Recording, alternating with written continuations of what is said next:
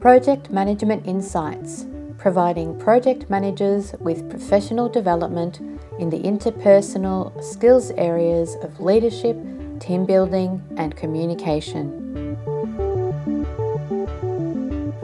Hi, everyone, and welcome to this episode of Project Management Insights. You will notice that I've been offline for quite a while. I've had issues and all sorts of things going on in the background of life that just had me set aside the podcast for a little while, and I'm now back. So you'll be starting to get some more regular episodes from me. You might also notice in the short term that the podcast will get a new name. Uh, my website was hijacked, and my basically the URL and all of the things that I had associated with Project Management Insight uh, was hijacked, and so I decided that it was time to let it go and come up with something new. So, so you'll have some rebranding. Podcast itself will still be the same. You'll still be getting it through the same channels. As I said, you'll just notice some rebranding going on. So today I want to talk to you about conflict. Conflict on a project, in a project team, conflict in a group of people. I've been reading, um, interestingly, today when I opened up a book just to a random page, it talked about the amount of conflict and the amount of conflict that's actually good and valuable rather than the amounts of conflict that aren't. And it was interesting when I sat and thought about it because I hadn't really considered that there was a good amount of conflict um, that can create value um, until I sat and thought about it. So let's talk about these extremes in terms of conflict. As I've talked to you before, my view of conflict is that it's a good thing because when we have conflict, it leads us to a place of communication, of discussion, of um, idea generation, of talking.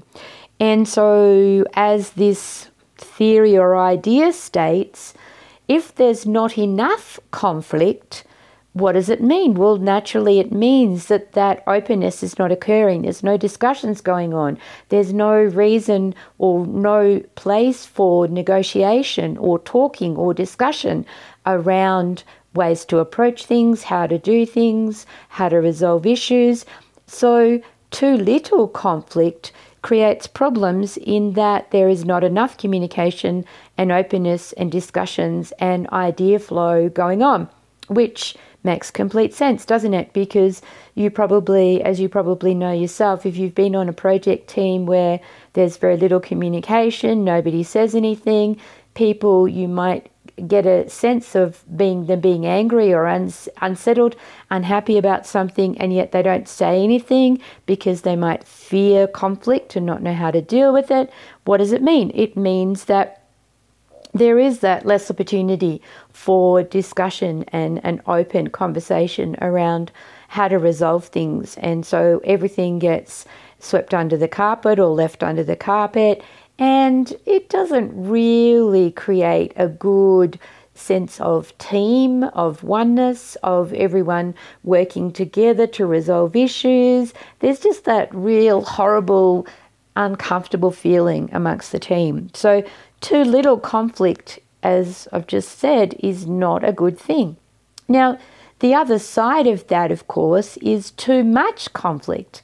If you're part of a team where there's nothing but conflict, naturally that has the well, a similar effect, I guess, because what you find is there's there's no discussion about anything. There's just conflict. There's just raising of voices. There's disagreement. There's um, standoffs, and I'm going to call them that because, as we know, if people get really heated and angry in the space of conflict, what happens? But they dig in and say my way or the highway, and from that perspective and point of view, again, there's no open discussion about options or about ways to negotiate an outcome so that there's a win win for the different parties. I mean, that creates the sense of uh, disconnection amongst the team and opposite sides, uh, you know, constant opposition, which again forms not a great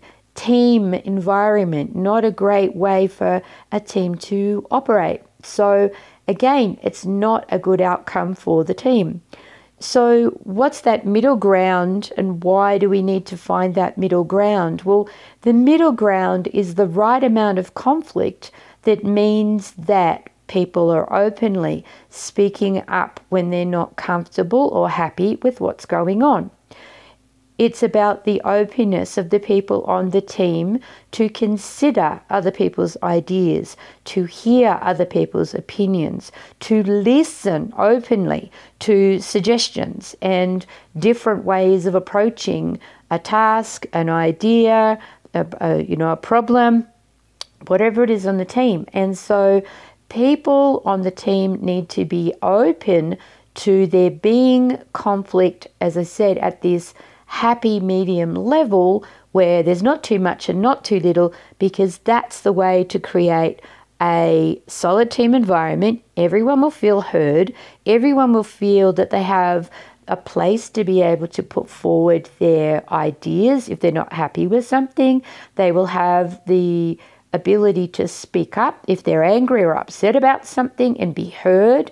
And overall, this will create a much better feeling within the team and a sense of team oneness, that, that sense of everyone working together and everyone on the same page. Because as I said, when we talk about too little conflict, people are in isolation. Too much conflict, people are in isolation. And they're not feeling as though they're listened to, heard, and part of an overall team.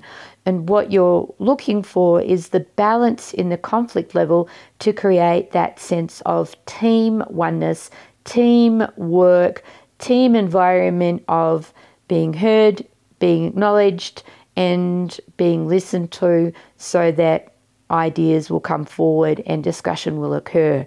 And the more that you generate this, the better your team outcomes will be. So have a look at the amount of conflict that's currently in your pro on your project, in your project team. Is there too little? Is there too much? And how can you bring that back to that place of that center line or that wavers a little bit, you know, either side of the center line so that your team is working in the best possible way and getting the best possible outcome because with that amount of conflict there can only be solid negotiation and solid outcomes achieved. And that is ultimately what you need to do and what you want to do to get project success. All right, that's it for another episode of Project Management Insights. I'm still calling it that for this moment. Uh, and I will talk to you next week for another episode. And please like, share, and write a review if you find these useful. I do appreciate the people that are reaching out to me via LinkedIn to let me know how useful they find the podcast episodes because that lets me know that obviously I'm on the right track with them to be giving you information and knowledge that's worth worthy of something for you, which is the whole aim of me doing this podcast. All right, happy project managing for this week, and I'll talk to you again next week. Thank you for listening to this Project Management Insights podcast. Be sure to visit projectmanagementinsight.com and sign up for our monthly newsletter or to receive updates on upcoming training.